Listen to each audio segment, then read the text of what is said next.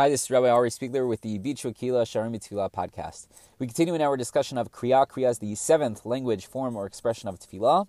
Uh, Kriya, we've understood, is a tefillah with the recognition that Hashem is listening. It's within His ability to help me, and I call upon a certain shame, a certain name of Hashem, which represents a certain attribute, a certain character trait, and I hope that by utilizing that, by focusing on that, by tapping into that name or that attribute, that Hashem will help me with that very same characteristic or trait. We continue in Ot Hey, which is the fifth part of our discussion on the Tefillah of Kriya, and we've been discussing how a Tefillah of Kriya can actually be very short, a very short, sweet, and to the point, because I know exactly what it is that I need. And we quoted the Gemara Masech Brachot and Daf Dalid, the, the, story of Rabbi Eliezer, that one time there was a chazan who was too fast, and he said, you know what? Uh, he said to his students, don't worry about it, uh, even though he's going long, because Moshe went very long, he davened for 40 days and 40 nights. And then another time there was a chazan who was going uh, too short, uh, too quickly, and he said, that's okay, because Moshe Rabbeinu also said a quick tefillah for Miriam, Kel refa na la, please Hashem, heal her now now. And we spoke about this idea that certain times it's good to be,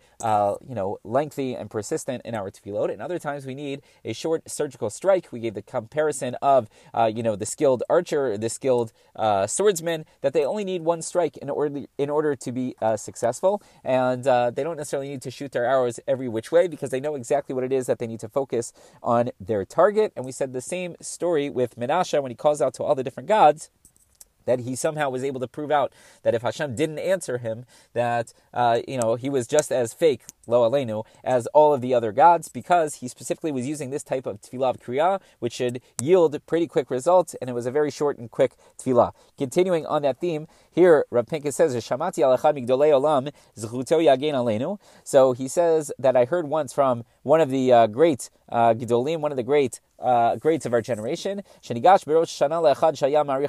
he approached a certain person who was going very long uh, during his tefillah on Rosh Hashanah.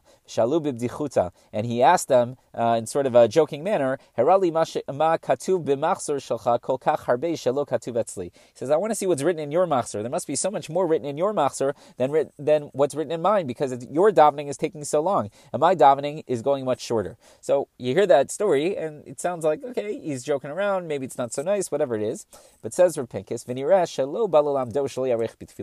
wasn't trying to tell him that you shouldn't have a very long davening, because we find that just the opposite is true. As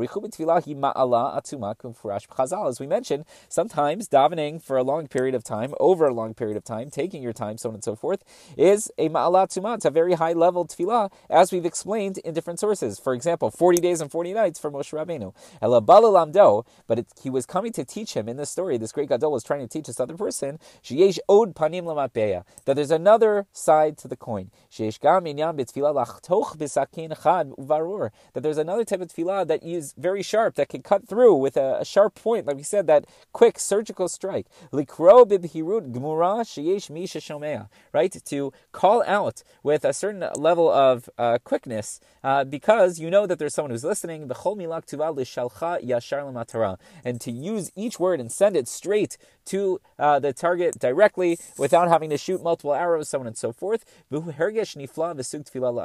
And he was trying to teach him that this is a certain type of tefillah and a very powerful and awesome type of tefillah that can be used on its own. So he wasn't necessarily telling him what you're doing is wrong and your Rosh Hashanah davening is no good, but what he was trying to tell him is that this is not the only way that you have to do this tefillah. You can also have a Rosh Hashanah that uses a kriya, that uses a kriya type of tefillah, which is going to be a little bit more quick in nature. And I think this is a very important idea in general, and uh, hopefully none of us engage in this practice, but sometimes we assume that the longer that a Shemona Esrei goes, the more kavanah it has, the more focus, the more intention, the holier it is. That's not always the case. I will tell you on a personal level that if I daven a fast Shemona Esrei, that usually means that I am locked in and I'm really focused, I'm really paying attention, and it goes much, much more quickly. When it takes me longer, so this isn't always the case, but it's certainly sometimes the case, it's because I cannot get the necessary focus that I need. And it takes me a little bit longer to think about what it is that I need to say and what I need to be thinking about, so on and so forth. So again, uh, long davening could be great, but it doesn't have to be the only way. We don't need